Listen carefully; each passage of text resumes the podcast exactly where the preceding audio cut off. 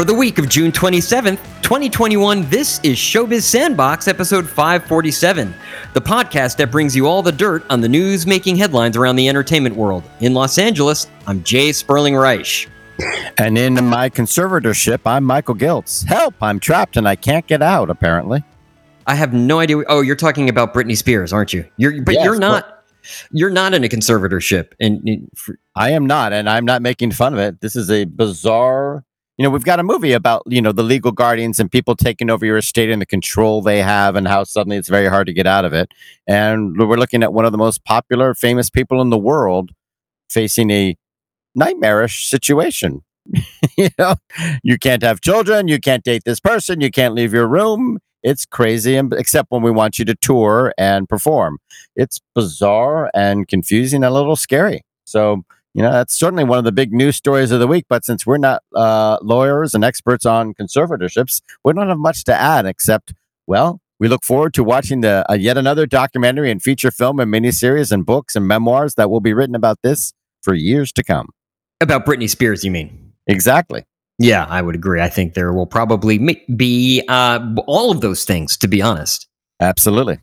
But we can talk about what's going to be on the show this week, can't we? Well, yes. Well, this week on Showbiz Sandbox, we've got more box office. I know we keep talking about box office. Yeah, we keep talking about it week after week, and that's because it's actually coming back. The latest Fast and Furious film opened in North America, and the news was good all around. Every new market that film opened in was a huge success. South Korea is also doing well after weeks of coasting on Hollywood releases. Now, a new Korean thriller opened at the local box office and hit top speed right away. See what I did there? Because I related the Korean film back to F, Ah, oh, F9, well which is yeah. going. it's- Keep okay. Well, on Inside Baseball, we'll talk about one of my favorite subjects, the boss. And I'm not talking about the man, although I guess I am talking about the man, but not the man. I'm talking about the boss, Bruce Springsteen. His one man show reopened on Broadway, but we have no idea if anyone other than critics went to see him perform. And now, how can that be? You might, you may be asking that question. Don't worry. We'll explain. Of course, during Big Deal or Big Whoop, we'll discuss some of the week's top headlines and how we got some phone calls. That's right. We got phone calls, Yes. people, actual voicemails to listen to. Okay. You should be calling us 888 567 SAND. That's 888 567 7263. You can also write to us. Dirt at showbizsandbox.com is our email address. That's D I R T at showbizsandbox.com. You can also follow us on Twitter, where our handle is at showbizsandbox, or like us on Facebook. Facebook.com slash showbiz sandbox is where you can like our page.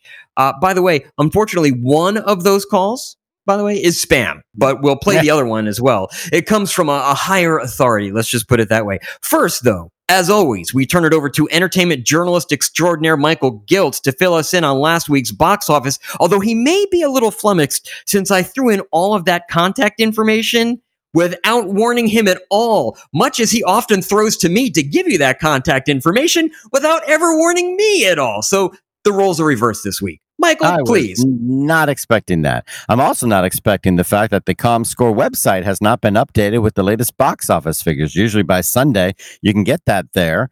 Uh, it's Monday, and we're still looking at the last week's box office at ComScore. It's a great website to go to if you can. Sperling, however, forwarded me the latest box office information, so we have the latest figures. And the number one movie around the world is F9, the latest in the Fast and Furious franchise. It made $113 million worldwide. It grossed about $70 million in North America. It opened up in about 22, 23 countries, and it was number one in every new country that it opened up in, and it's number one on our charts. It's at $400 million worldwide. Now, this movie has a 30 day window, so the clock is ticking in North America. It made $70 million.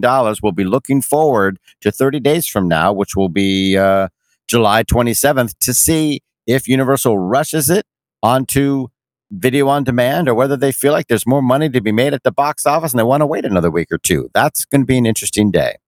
Can I give you a, a hint? There's going to be more money to be made at the box office after 30 days. Now, after 45, after 50, 60, 70, eh, you're, you're definitely Well, playing out at that point. Normally, I would agree with you, but it all depends on the movie and of course how much people are going back to the box office right now. There may not be the repeat business there was in the old days because people aren't going as often. They might go to the movies once but maybe they don't go two or three times to see a flick. Maybe they're likely and ready to go to the movies but they say you know what? This week i think i'll just stay at home and watch it on hbo max. Not that movie but another movie. So i don't think the rules are back in force like they would be normally. So I'm not so sure that F9 won't be played out in North America within 30 days. We'll have to see. And number two is A Quiet Place Part Two. That made another $27 million worldwide. That's at $250 million in counting. That one does have the 45 day window before it can appear on Paramount Plus, and that's the window we like. And number three is Cruella. That made another $24 million. That's at $185 million worldwide. Then there's The Conjuring, The Devil Made Me Do It, or The Conjuring 3. That made $18 million and it's at $160 million worldwide.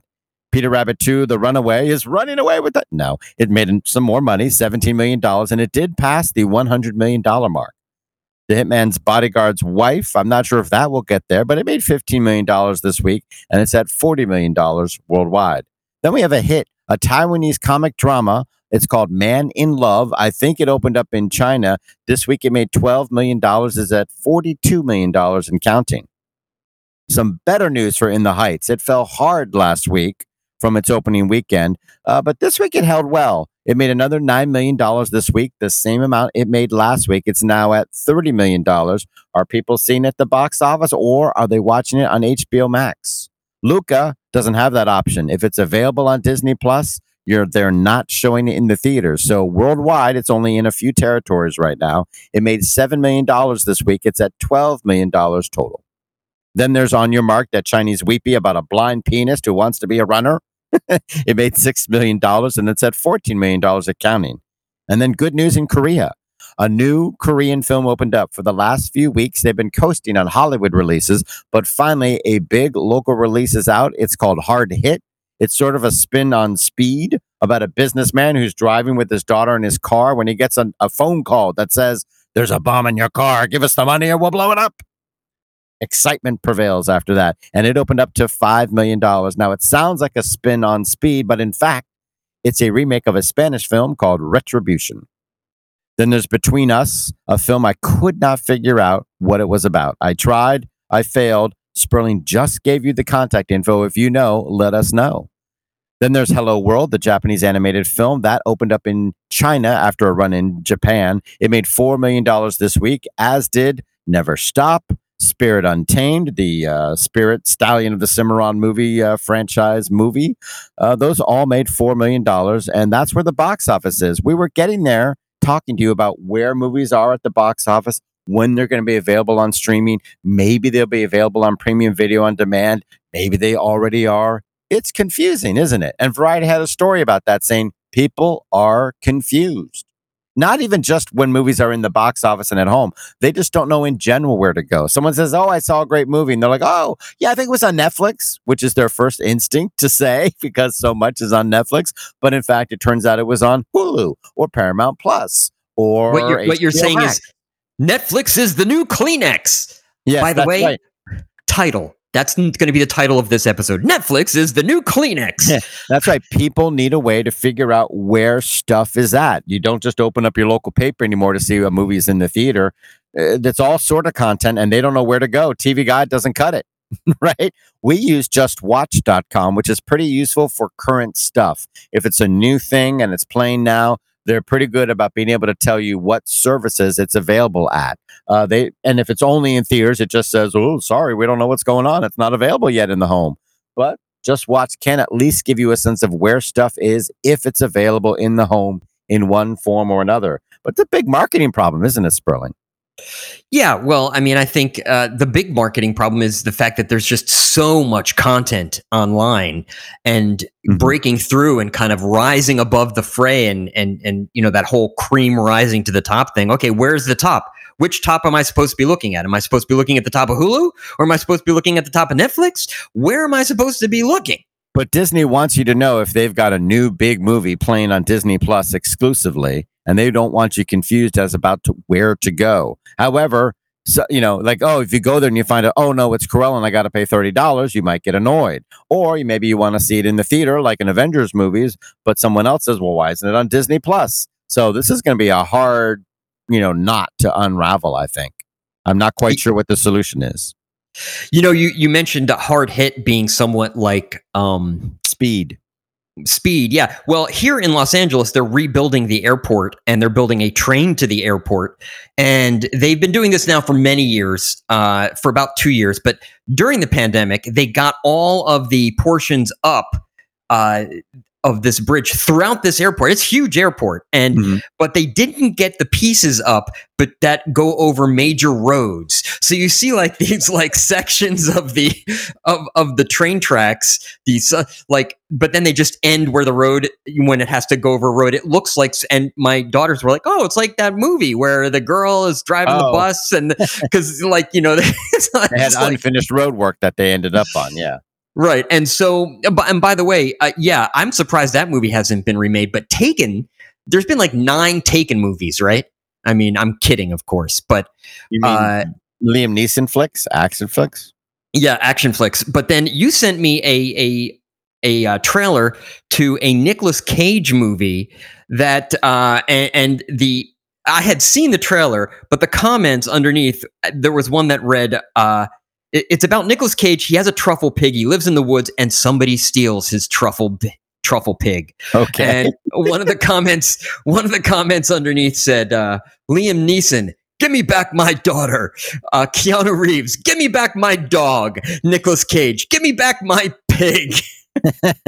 well, it's funny what you said about speed, and I'm sure they filmed that probably in un, you know unfinished construction that they found, and the same was done for Hard Hit. They took advantage of the unfortunate COVID pandemic and said they shot in the city during the pandemic because there were no cars on the road. It made it a lot easier to block off cars and do those action scenes without having to, you know, stop traffic and have a lot of rigmarole and a lot of people get angry because they couldn't get to work. No one was driving to work. Well, yeah, So and they- they, did. You're you're right. It was uh, the 105 freeway was being built at the time, and so they used that for speed uh, because it was undone. Uh, it wasn't complete. It was unfinished. Um, you know, I saw another. Speaking of Taken, I saw a film at the recent Tribeca Film Festival. Of course, I didn't go. It was uh, over You, you streamed it? I streamed it. It was called Catch the Fair One, and it it starred. Uh, I'm trying to remember the the person that it stars, but I didn't realize this at the time. But she's an actual boxer who is playing uh, a, and she's a Native American boxer. Uh, and, she plays a Native American boxer in the film, uh, but it was very much like a, a- Taken in, in a way. It was, you know, she's Mhm. looking for her sister who's been kidnapped. Uh, Well, Kali you know- Reis, Kali Reis plays the fearsome protagonist, and it was, you know, definitely Darren Aronofsky produced it, and you can see, you know, it's of that caliber. It really? Is that that is one of the better movies of the year? Oh, I meant uh, in terms of it, no, well, no, because its ending doesn't really hold up, but uh, it was definitely a good a good film. The tension was uh, it was a very tense film. It was a very uh, yeah. Well, you covered Tribeca, and you can do that digitally, and that's great. And hopefully, they'll keep that option going in years to come. Toronto is going to do that. They're allowing people to cover what they can digitally. Now, they're showing Dune at Toronto. They will not be making that available to digital journalists. That's, that's okay. We understand that. But for a lot of the titles, the movies you want to cover, there's no reason not to make it available digitally. It's going to be safe. You can make sure it doesn't get ripped off, and journalists will be able to provide more coverage for your movies. You did just that this week at AFI Docs. That's the biggest documentary film festival in the world, isn't it? It's one of them. Yeah, it's uh, certainly here in the United States. It's it's definitely one of the bigger ones. Where is it- Uh, where is it be a few- held? It is held in, I believe, Silver Spring, Maryland. Even though AFI, it's kind of like on- Oh. on both coasts. So you've never Uh, been there, right? I've never You've been never to gone AFI to Doc. Silver Springs, Maryland, right? But this year you were able to cover it, weren't you? Actually, I was born in Silver Springs, Maryland, ironically, but uh, I've never been there for the So- so festival. you, ha- you have been there. yes, unbeknownst to me, uh, you were not born there. willingly. The AFI doc was born there. Well, nobody's born willingly, that's for sure. Uh, yeah, well, it's But anyway, you attended AFI Docs. How was it run? Were you happy with it? Did it run smoothly? Was it cool? Were you able to access everything you wanted in a way you wanted? Is it very Yes. friendly, user friendly now? Yes, very user friendly. They used a platform called Eventive, which kind of uh, came into its own during the pandemic. Uh, very good. It had a Roku app. They had an Apple TV app. Uh, you know, an iPhone app, and I, you know, which I did not use obviously because I watched it in a theater, uh, my own theater. You, what, what do you Uh? Uh, oh, oh, you mean on your TV screen? Yeah, but you know, yes, uh, and Okay. uh, but they they had a lot of films that were um, in other in other venues like uh, the Sundance Film Festival. So a lot of documentaries that that uh, were there, uh, and they also Well, of had course, uh, or Berlin. what was the what was the one breakout film, the best film that you saw to AFI Docs, the one we should keep an eye out for? Uh, well, I, I'm going to name two, but but certainly Summer of Soul. I don't need to talk about. We talked well, no, about no, that. that's, that's not an AFI Doc breakout. No, that's a that's getting No. a big box office commercial release. We all know about Questlove's movie from the the series of concerts in New York City. We're all looking forward to it. Right. Now, uh, one that I will mention for you, uh, Michael, is a movie called Storm Lake. It's about a Pulitzer Prize winning local paper, Circulation 3600, and how basically those types of papers in the United States are going away. Oh that, you know, the, the local, you know, and it goes into how agribusiness gets built up, and then they don't need the feed stores because there's no farmers anymore, and the feed stores basically helped support all of these these newspapers, and there's no advertise. It was, it's a what's interesting about it is it's a newspaper run by a family, and they've run it for Mhm. like Well, forty many, years. Most many newspapers were family run for generations. You know, yeah, Katharine and- Graham at the Washington Post, the biggest newspapers were. The Times was run by the family for a long time. You know, Arthur That's- Sulzberger. yeah, that's- yeah, that's not unusual at all. Well, but the one that I think uh, will, you'll probably be hearing a lot about is it's a movie called The Lost Leonardo, and if if it's not Leonardo DiCaprio, although ironically Leonardo DiCaprio makes makes an appearance in this film, uh, unbeknownst to him probably. But it's about the lost Leonardo da Vinci that was found in New Orleans in like 2005, and how it went from a painting that somebody purchased for $1,100 in an attic all the way to a, a painting that was attributed to Leonardo da Vinci and sold for $450 million at a Christie auction. Whoopsie! Wow. Yeah, and whether it's a real Leonardo da Vinci and who bought it and what that means. That's always that's always a that's always a bone of contention. So it was a well made. Was it also well made, or was it just a fascinating topic? it was a very well made movie, and it was by a Danish uh, filmmaker by the name of Andreas Kof. Uh, you know what? I don't know. Kof Kof Kofed. Don't even try. Kofed? Don't even try. Yeah. Um, but uh, very well known uh, uh, documentary filmmaker, and it's about the Salvator Mundi, and it's a fascinating film, very well made, uh, well worth seeing. Wow, that sounds like a big deal in the art world. We've got no streaming numbers this week. I don't know why I couldn't find them in Variety again or the Hollywood Reporter. So we're going to have to find that out. We're trying to get someone from Nielsen to come on the show to talk about their new measurement called the gauge, which is a great way to compare the apples to oranges of broadcast versus streaming versus cable versus, you know, online and all this other stuff. So they've got a new metric for doing that. And we hope to get them on the show soon to talk about it. But right now it's time for Big Deal or Big Whoop. That's Yes. our weekly segment where we discuss the top headlines in entertainment and tell you whether they're really important or just overhyped nonsense. Sperling, what's our first story? Well, and I was going to bring up a, an article in Bloomberg, but I'll, I'll bring that up in one of our later Big Deal, Big Whoop stories. But our first story is about the Emmys because they are getting with the times. Under new rules, artists honored with a nomination or win can choose to have their certificate or statue list them as performer rather than a gender specific term, such as, say, best supporting actress or best actor, kind of like what I am, best actor. Uh, and, and, you know, and other, other things like that. So, of course, most Emmy categories are already gender non-specific. They don't give an Emmy to the best female director, do they? I mean, not really. Uh, or they just give it to the best director. Also, by the way, me. You know, also my me. uh, in more substantive news, the Emmys changed its documentary rules again to avoid overlap with the Oscars. If you make your film eligible for the Oscar by submitting it to the Academy, you are automatically ineligible for an Emmy choose a lane people okay that's basically what what both the oscars and the emmys are saying you can't double dip big deal or big whoop Well, the the the, the gender non-specific name choice that people can make is a big whoop. It's just something they can choose to do. It's polite, but it doesn't reflect the category change that needs to come.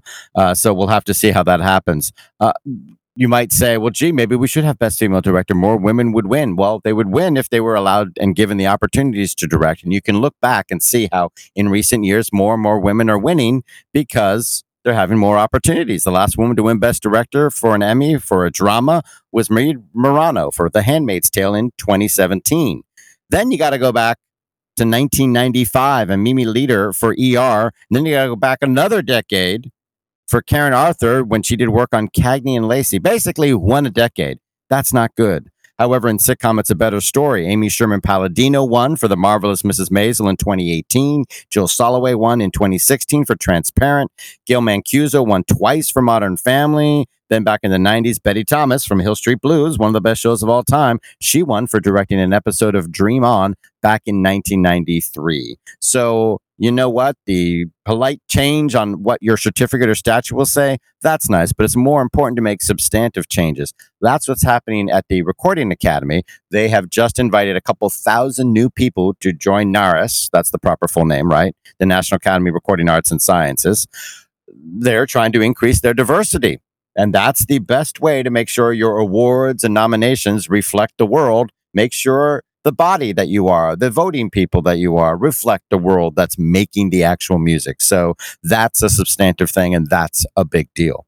Yeah, I also think the the whole uh, documentary category is, is, a big deal because yes. you know the documentaries were double dipping for for years. They would like win the Oscar and then go on to win an Emmy too. It's like all right, what Which is you? great. It was great, but yeah, you got to choose. You want to go up for an Emmy, you don't get to go up for an Oscar. Just choose one. You know, if you're going to be in released theatrically and then appear on on PBS, I understand it's a big, t- tough decision. You know, I think I have a better shot at the Emmy. Well, those are the choices you have to make. Yeah, and now somebody has made a choice. Director Quentin Tarantino appeared on Bill Maher's show to plug his new book, the novelization of his ninth film, Once Upon a Time, dot, dot, dot, in Hollywood. And Maher mocked the idea that Tarantino will retire after his 10th film. The director nah, said, give me a break. He said he's still serious about that for the simple reason that the last films of most directors' careers suck. So he wants to quit while he's ahead. Maher said, you know, you know, Clint Eastwood made Gran Torino when he was like 110, and that's one of my favorite movies of all time, Maher said. Tarantino laughed, but he isn't really budging. He says, Nope, 10, 10 it is. Big deal or big whoop. I think it's a big whoop because I don't believe him. Do you? What the hell yeah, else is he going to do? Go back to Blockbuster? They're they, they're out of business, Tarantino. They don't exist now. You know, there's a choice between simply knee jerk making a movie after movie every year because you can, a la Woody Allen, and quitting outright. You can say, "All right, I've had a great run here. Now I'm going to be more picky and choosy. I'm not just going to make a movie because, well, that's what I'm supposed to do. That's who I am." You know, you can do other things. You can write novels. He's got another book in the works. I think this novelization is very cool. Uh, I love that idea. And he has a book about movies that he's going to work on next. So that's a new creative outlet. He's, I think he's done theater before. Uh, obviously, if he goes in and starts making a ton of TV shows, we won't feel like he's really retired. We'll feel like he's just working in another another vein, like switching from oil to pastels or something. I don't know, but or sculpture or something. But yeah, you know, he does have a good point most artists have a 10 to 15 year span where they do their important work and everything after that is just repetitive or actually junk you know?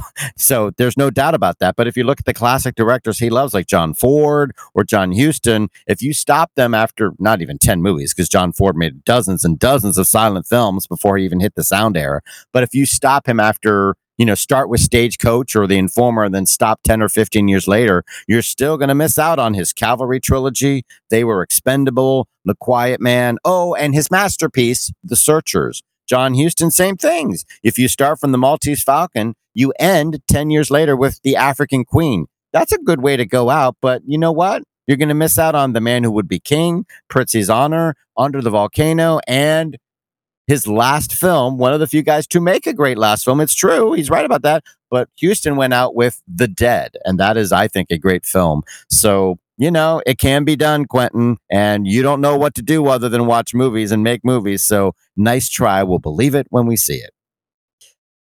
You know, I worked for Spike Lee back back when he was making uh movie. I think it was uh well, it was Mo Better Blues, what turned into Mo Better Mhm. Blues was a Love Supreme at the time, uh, and Jungle Fever. And he he was publishing a book called Five for Five, Right. which he was like so proud, like, oh, I made five movies in five years, just like Woody Allen.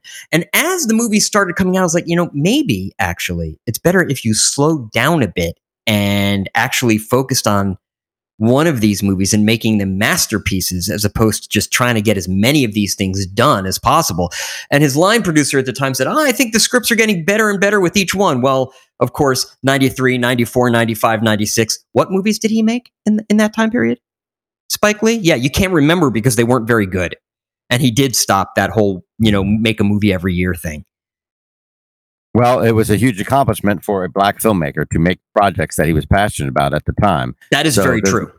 Yeah, there, you know, there, there's a there's a different standard here. Um, y- you know, uh, but 93, 94, 95, I mean, you, you stopped right after Malcolm X. he made Malcolm X in 92, one year after Jungle Fever. That's certainly one of his best films of all times. In 94, he made Crooklyn, which a lot, and then Clockers, which a lot of people love. I'm not as big a fan of Clockers, but there's a lot of people who think Clockers is one of his best films. Eh, you know, and then he- he's got some rough stuff. Girl Six, Get on the Bus, He Got Game, Summer of Sam, Bamboozled, and then 25th Hour, and so on and so forth. But, you know, I like 25th clearly- Hour. well, see, there you go. There you go. And he's still working pretty consistently. He's not taking too many years off. Uh, though if No, you saw no, not at Chi-Raq, all. you think maybe he should. But Black Klansman was one of his better movies, and uh, people liked Da 5 Bloods. So, and he's got another one in the works, Prince of Cats. So he's got a couple dozen movies for a black filmmaker. No black filmmaker has made more films than Spike Lee. That alone is a huge credit to his career. Well, he, you know, he's making a movie about the Prince of Cats. I'm the King of Cats. That's all I can say. and I can also tell you that Channel 4 may be on the auction block. This is the iconic What? UK pub, pu- yeah, the, iconic UK public broadcaster. They certainly fulfills they fulfill their mission of delivering high quality popular entertainment all the time. It's backed by some of the best films to come out of Britain ever since the 1980s. It can boast of the worldwide smash hit cooking show, The Great British Bake Off, a, a show that I still think is a tongue twister. And they have a new miniseries with HBO called It's a Sin that's also conquered the world. So why is the UK government selling it off? They're God knows. Philistines. They're Philistines. Well, the people at the channel are raising alarms about what losing a not for profit channel would mean to the UK TV and uh, film and TV industry. On the other hand, the conservative government is also looking to regulate streamers like Netflix, demanding they offer up the same information and play by the same rules as I don't know the B- you know BBC and ITV and yes, Channel 4. So is this a big deal or a big whoop? Uh, it's a big deal, both of it.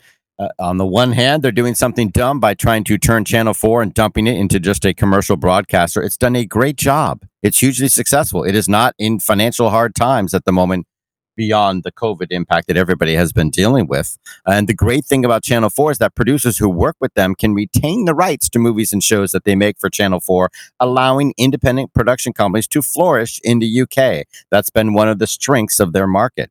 Now, when it comes to the streamers and the regulation, you know, Netflix can make a show with the BBC or another UK producers and they won't even tell them how many people are watching. So they don't know how to negotiate when it comes time to renew for season two or season three, or uh, they don't know what to do. They're blind. They have no data.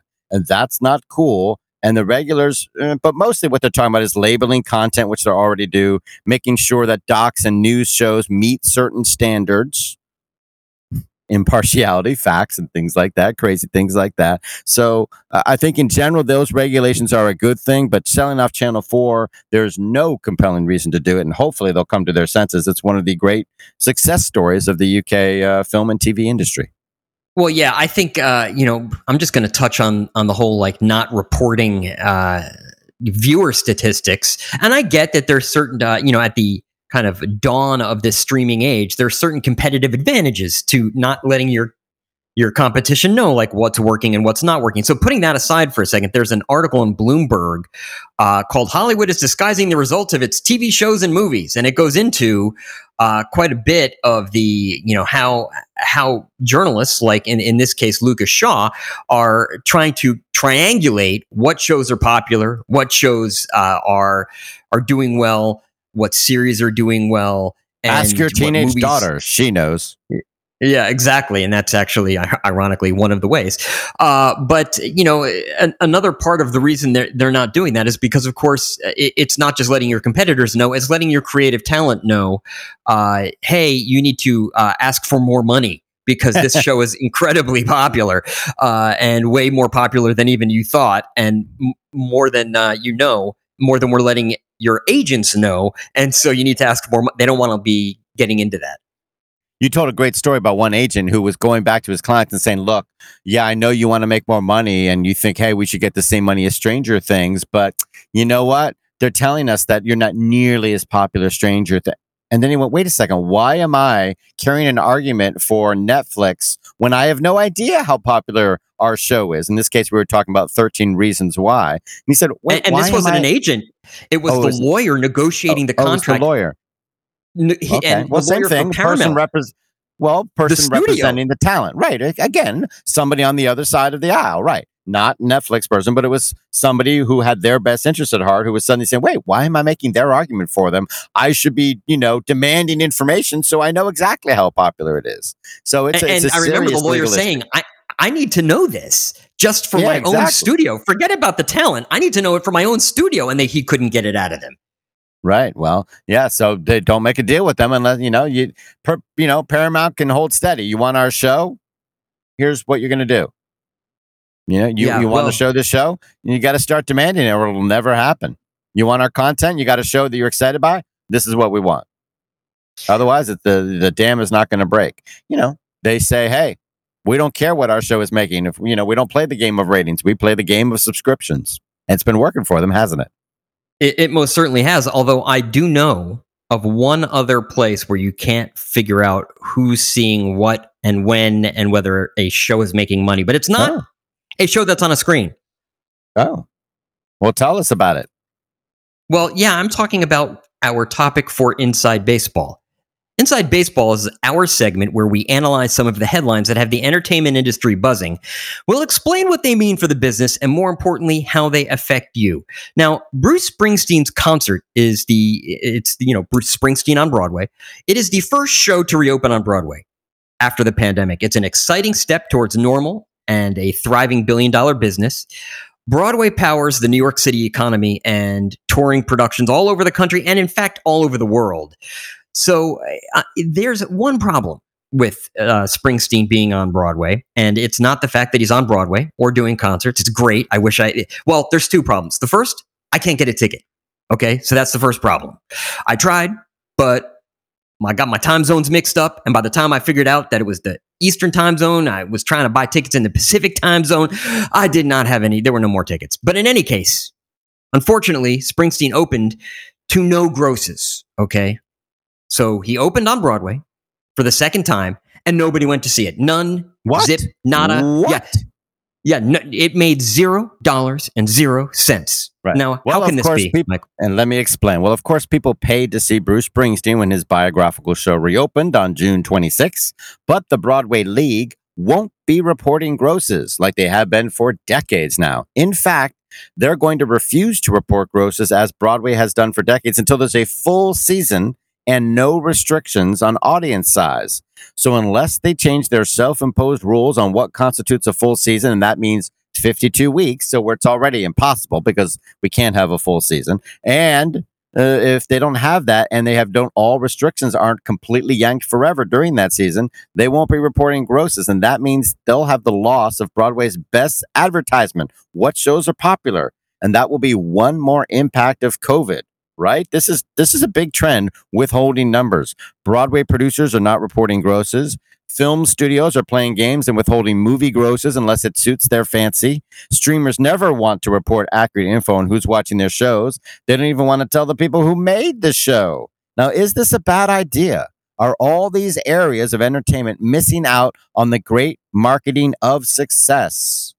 A show that builds and builds has a great story to tell. It generates articles and news stories and TV shows and, and talk on the street and, and people blog about it. A show that has legs. That's a great story to tell. A show that's a smash out of the box like F9 and Bruce Springsteen, presumably. That's a great story to tell. If you had the grosses for Bruce and we knew, okay, They only had 80% of the seats, but it sold out. Every seat was snapped up. That would tell everybody, look, Bruce is comfortable going back on Broadway, and so are fans. People are flocking back to the shows, and we're not getting reports a couple weeks later of everybody dying of COVID. So that would be a really great story to tell. All of these examples can generate stories and interest. A show that keeps its box office a secret gains nothing. And yes, sometimes your Broadway show, your movie, your TV show is a flop. Guess what? Everybody knows.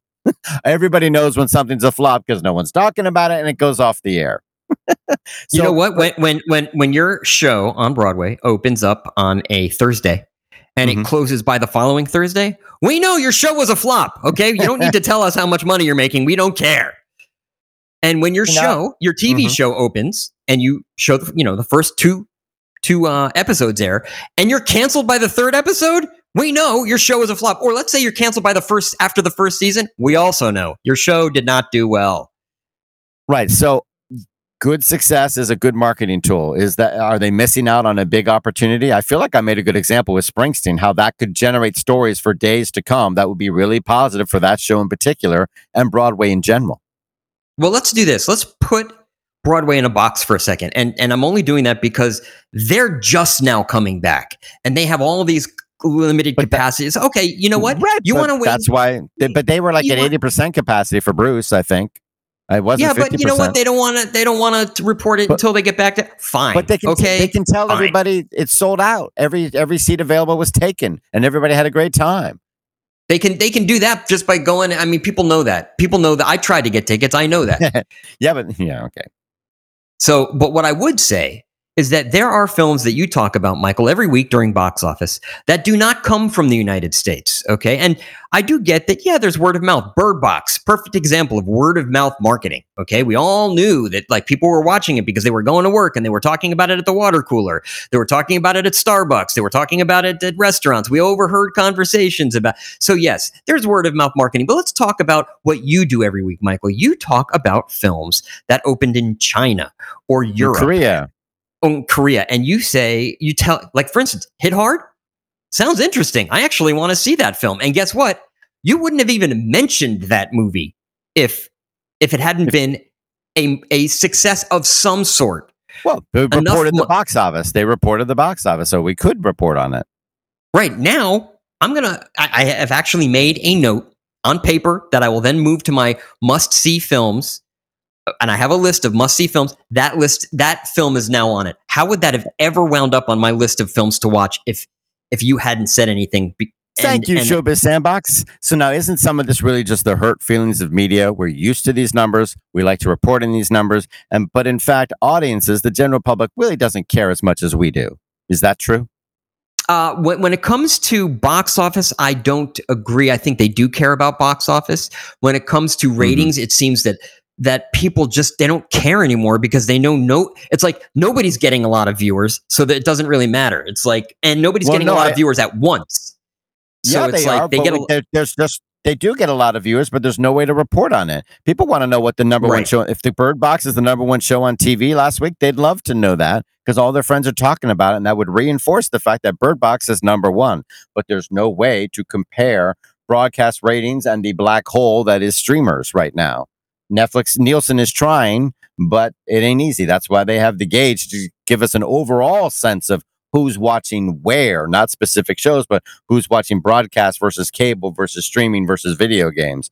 That's what they're trying to do. But in terms of shows, I think people do care. Just like the box office top five is a great marketing tool, so is you know the TV top ten that gets reported all over, and people, oh, that shows a top ten hit. I want to check it out.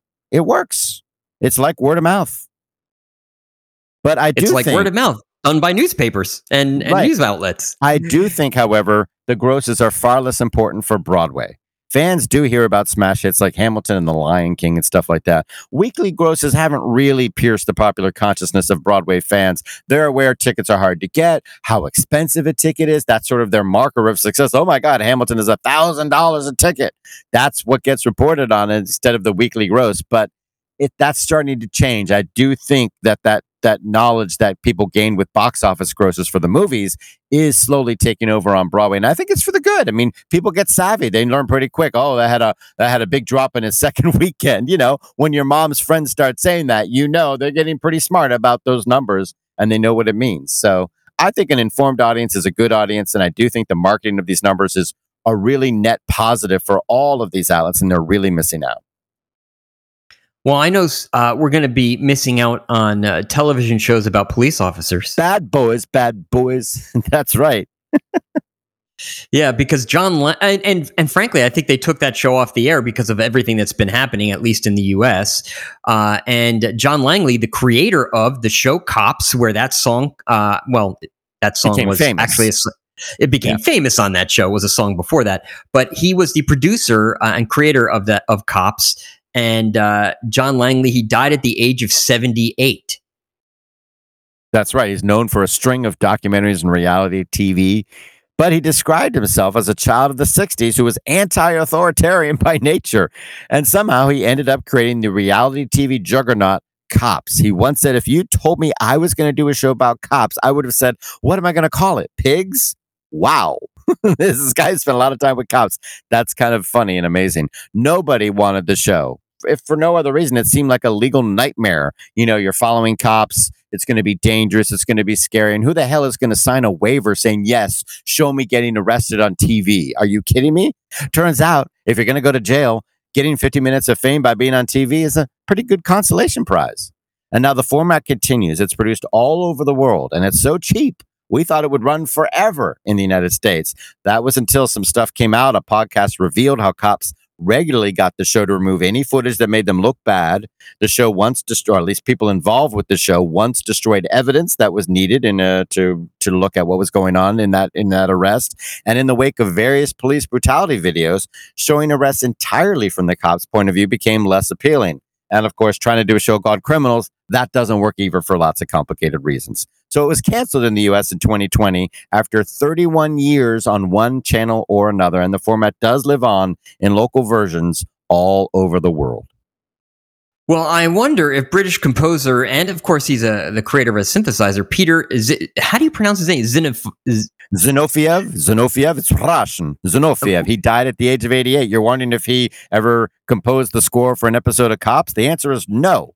But if you've listened to the landmark albums by David Bowie, Pink Floyd, Kraftwerk, The Who, Tangerine Dream, The Beatles, and countless others, then you have listened to music made on synthesizers created by composer Peter Zinovieff and his groundbreaking company, EMS. He's got a cool backstory.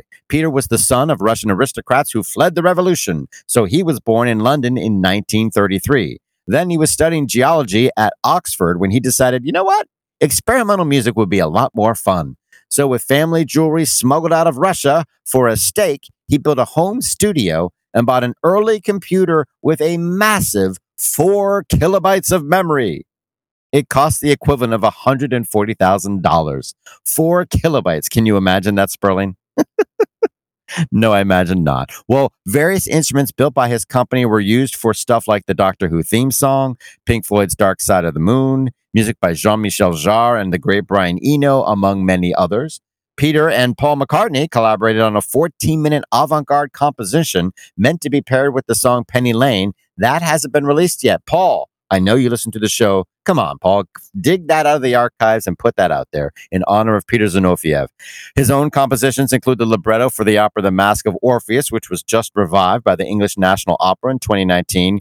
Eh, and at some point, he moved away from music and did graphic design and taught. And in a very rock and roll way, was married four times. So cool, interesting career.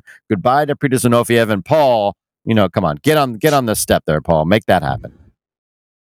Well, you know, uh, I, I have no good transition from you don't need one. You just say Paul is calling us all the time on the phone, and we don't ever play his messages because it's just the same thing. When can I be on the show, lads? When can I be on the show? Paul, we'll get you in there someday. Don't worry about it. But we did get phone calls this week, didn't we, Sperling? Yeah. Here, let me play uh, this this first one. You know, because we've been we've been dying to get in. Okay, there's a good. That would have been a good transition. We've been dying to get phone there calls. You go. There, there. Yes, making light of death. Always a good transition from the obituary section. Oh, brother.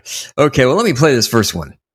If someone with a foreign accent claims to be the IRS, Social Security Administration Office, Microsoft, Amazon, Cash App, Of course. Lovely spam. Yes. okay. Well, so Well, we get that stuff. And by the way, you weren't getting notifications. So you had like 10 voicemails waiting for you. So little Sperling was going, nobody calls me. But in fact, he wasn't checking his voicemails.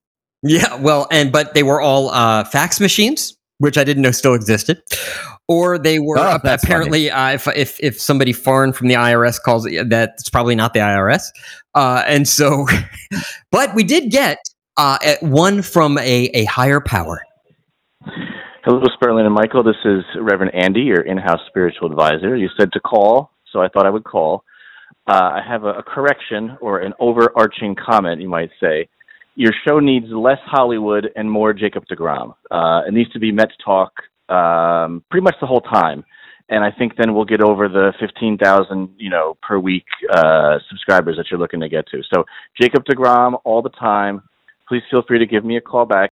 So that would be my friend Reverend Andy. He is our in-house spiritual advisor, and as you may have sussed from that voicemail, a Mets fan. Yes. Whereas I am a Yankee fan. Yes. but I'm all busy watching Wimbledon right now. Yeah, and for those of you who aren't uh, big baseball fans or may not even know what baseball is, since you might be out of the country, uh, Jacob deGrom is a pitcher for the New York Mets whose ERA is ridiculously low for this time of the year. I mean, Yeah. it's like if you are uh, running, if you are batting against him, you may as well just let him throw as many pitches to you as possible because he's you're never going to score against him.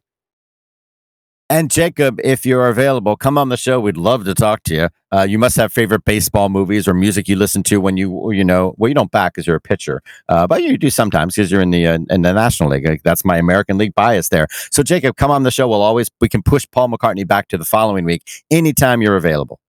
Yes, indeed. And you know what? Uh, if you want to find out if Jacob deGrom takes us up on that offer, uh, actually, you probably don't need to listen to our show because I will be making sure it's in every national news outlet. but but uh, if Jacob does have time to, to join us, uh, you know what? You're going to want to hear it. So please do subscribe to us in any one of the podcast aggregators out there, whether it's it's iTunes, the Google Play Store, uh, Microsoft Marketplace, Stitcher, Spotify, anywhere they give podcasts away for free. You can subscribe to us. And and those that allow it, please do rate and review the show. It does help us out when you do that. That information, those ways to subscribe to us, can be found on our website, showbizsandbox.com. That's where you'll find all of the stories we talked about today. Links to all of the news stories, they'll be on showbizsandbox.com as well. That's also where you'll find those ways to contact us. Dirt at showbizsandbox.com. That's D I R T at showbizsandbox.com. Or you can be like Reverend Andy and call us at 888 567 SAND. That's 888 567 7263. We're also on Twitter. We're at Showbiz Sandbox is our handle. Or on Facebook, facebook.com slash Showbiz Sandbox. Again, all that information on our website, showbizsandbox.com. The music that you hear at the beginning and end of each show is by the popular indie rock group MGMT. They can be found on their own website, who is mgmt.com. Michael Giltz has a website, and every week it's something new and exciting. What is it this week, Michael?